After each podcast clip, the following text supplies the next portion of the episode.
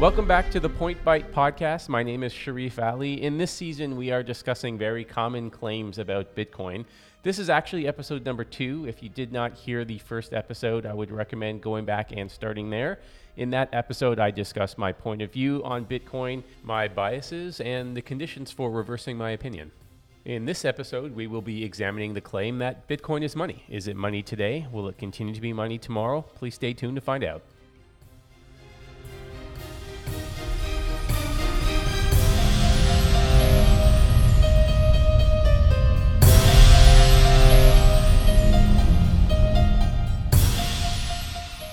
We are jumping right into the most important and controversial topic in the cryptocurrency universe, and that is the topic of money.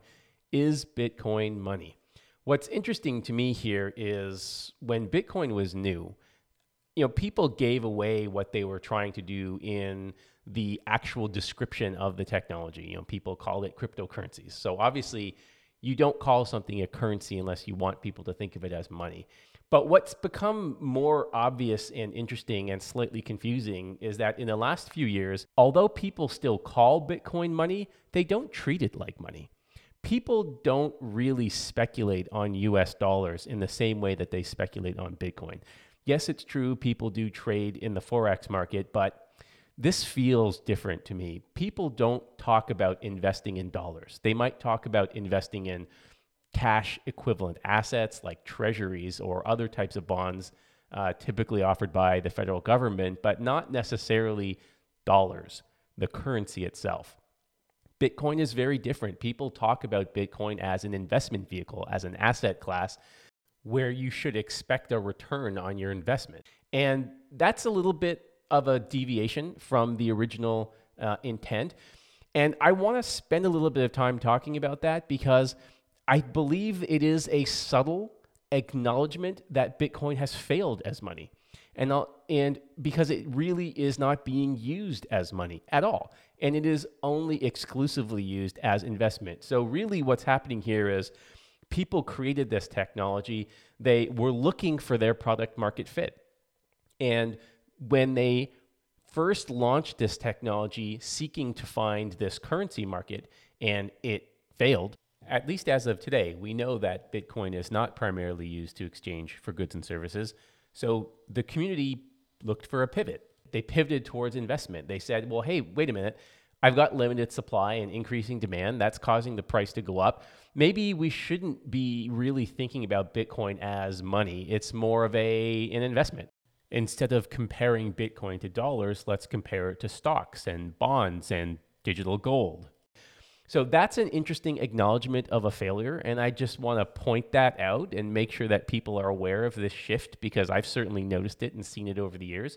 Um, money and investments are two different things. And are we money or are we investments? Let's pick one and let's defend it and let's not be shifty or devious or take one position when I believe it helps me win an argument with person A and take a different position when I believe it helps me win an argument with person B.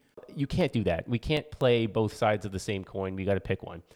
And what's even more interesting beyond just that shift between Bitcoin is money and Bitcoin is investment, people now are almost describing it as a replacement for the entire financial system. So it's not just money. It's not just an investment, it's a bank, it's Internet 2.0. And I just think it's important to mention that because it really feels like people are grasping at straws. You know, they've already committed to this technology, and now we just need to find anything that sticks that will convince people that it's useful and that my time has not been wasted. So now that we have that little rant out of the way, there is a formal definition of money. Uh, I'm sure most people have just looked it up on Wikipedia, so it really isn't something I want to spend a tremendous amount of time talking about. But I will walk through the three primary criteria. The first is a medium of exchange, which just means it is something I can trade for other goods and services. The second is a unit of account. So, for example, if I would like to describe or measure the value of a good or service in units of money, how would that work? For example, how many Bitcoin would it cost to buy a house? And the third is a store of value, which essentially means if I exchange something for money, I need confidence that the money will preserve its value over time so that in the future I can exchange it again uh, for something of equivalent value from someone else. We can spend some time discussing how Bitcoin meets that criteria and if it meets it in a way that is superior or inferior to the forms of money it is looking to replace. But it isn't the most important discussion topic because the reality is there are many, many different things that can and have been used as money over the years. And there isn't really any special inherent property in dollars or gold or, you know, sticks or anything, rocks that have been used as a medium of exchange or a unit of account or a store of value. Because I, I don't think anyone would argue whether or not Bitcoin could, in theory, satisfy all three of those criteria. Of course, it could anything can be money, but what makes something money is whether it is used as money. That's really what matters. There is no reason why Bitcoin could not be used as a medium of exchange. We do have the infrastructure, the network, the apps, the internet connectivity. It is possible, and many people have already proven that it is practical for people, ordinary consumers, to engage in commerce using Bitcoin. It is something that can be done.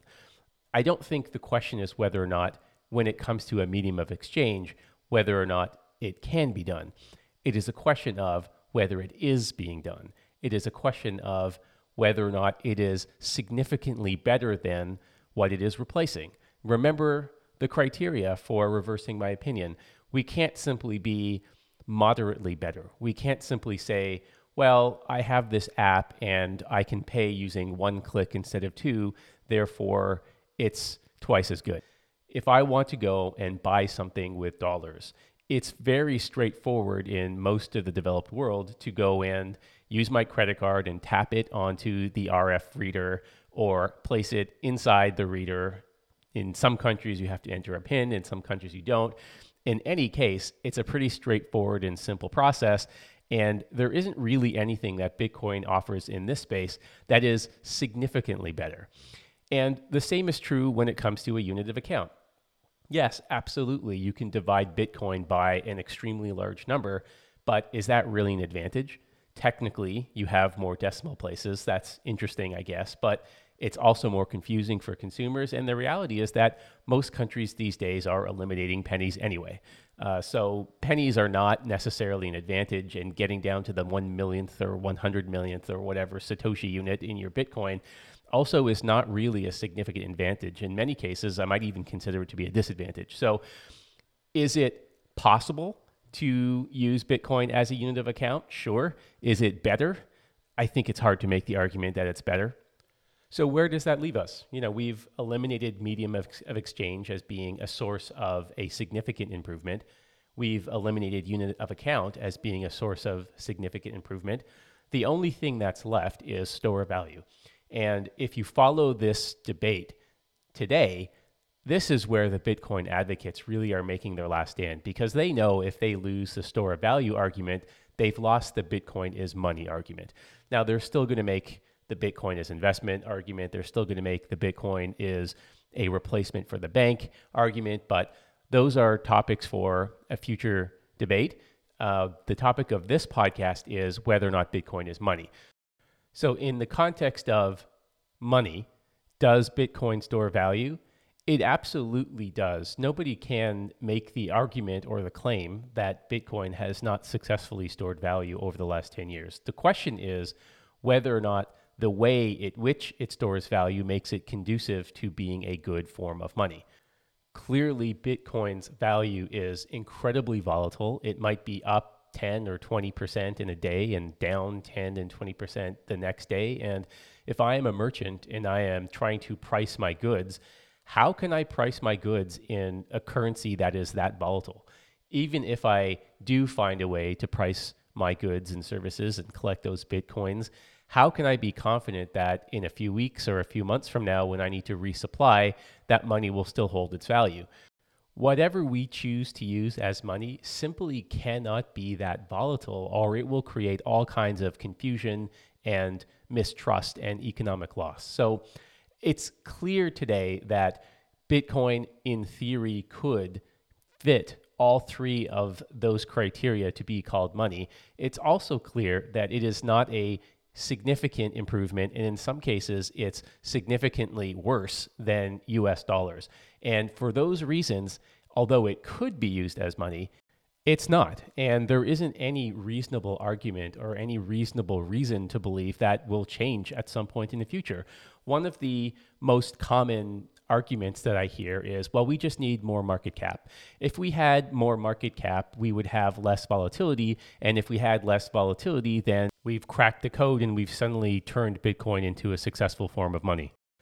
The problem is you can't just conjure market cap into existence. You can't get market cap simply because you want market cap. It needs to be based on some fundamental underlying value first. And what is the fundamental underlying value of Bitcoin? It's not the function, it's not the technology. We've walked through Bitcoin as a currency, and clearly it is not superior to dollars. It has failed in its quest to become money. I might be a shareholder in a company with a $10 billion market cap. Clearly, I would prefer if it had a $100 billion market cap. That's not enough to make it true. And this is really the genius of the Bitcoin community because they have managed to convince their followers that in order for us to create uh, stability, we need more market cap. And in order for us to get more market cap, we need a higher price. And so we simultaneously have this entire community of people who are arguing against centralization. They are arguing for freedom. They are arguing for taking money out of the hands of people who are irresponsible and making poor decisions. And at the same time, those very same people are cheering on all kinds of scams, all kinds of behavior that in the regulated financial markets would be crimes. These pump and dump schemes, it's the Tether and Bitfinex schemes. Many of these people might actually end up in the long term going to prison or suffering for some some consequence from their behavior. But in the short term, it's causing the price to go up, which is causing this entire community to cheer because the reality is they don't actually care about whether Bitcoin is used as currency. They don't actually care about whether Bitcoin is money. It's just a slogan. What they care about is an increasing price. So, this entire ecosystem feels exceptionally hypocritical to me. We have people who want us to consider Bitcoin money, but nobody actually uses Bitcoin as money. People get way too excited when the price goes up, not when it's stable. They want us to believe in a decentralized world, but they are simultaneously cheering on market manipulation by whales, these gigantic uh, holders of Bitcoin who pump and dump regularly to manipulate the price. It feels like a Ponzi scheme. And I'm sure there are people who are engaging in this market, who are engaging in the development of this technology, who are not scammers and have no intention of scamming people out of their money. But the reality is they have absorbed that culture into their ecosystem, and the honest people have not disavowed that culture of gambling, that culture of scamming, that culture of short term profit taking because they benefit from it. And until that culture is wiped out and Bitcoin reboots around something other than price, it's really hard for me to take the Bitcoin is money argument seriously. And that is episode number two Bitcoin is Money. Please join me at pointbite.com to continue the discussion. I am summarizing all of these episodes in a series of blog posts. Our next episode will be discussing whether Bitcoin is an investment. Please come back to find out.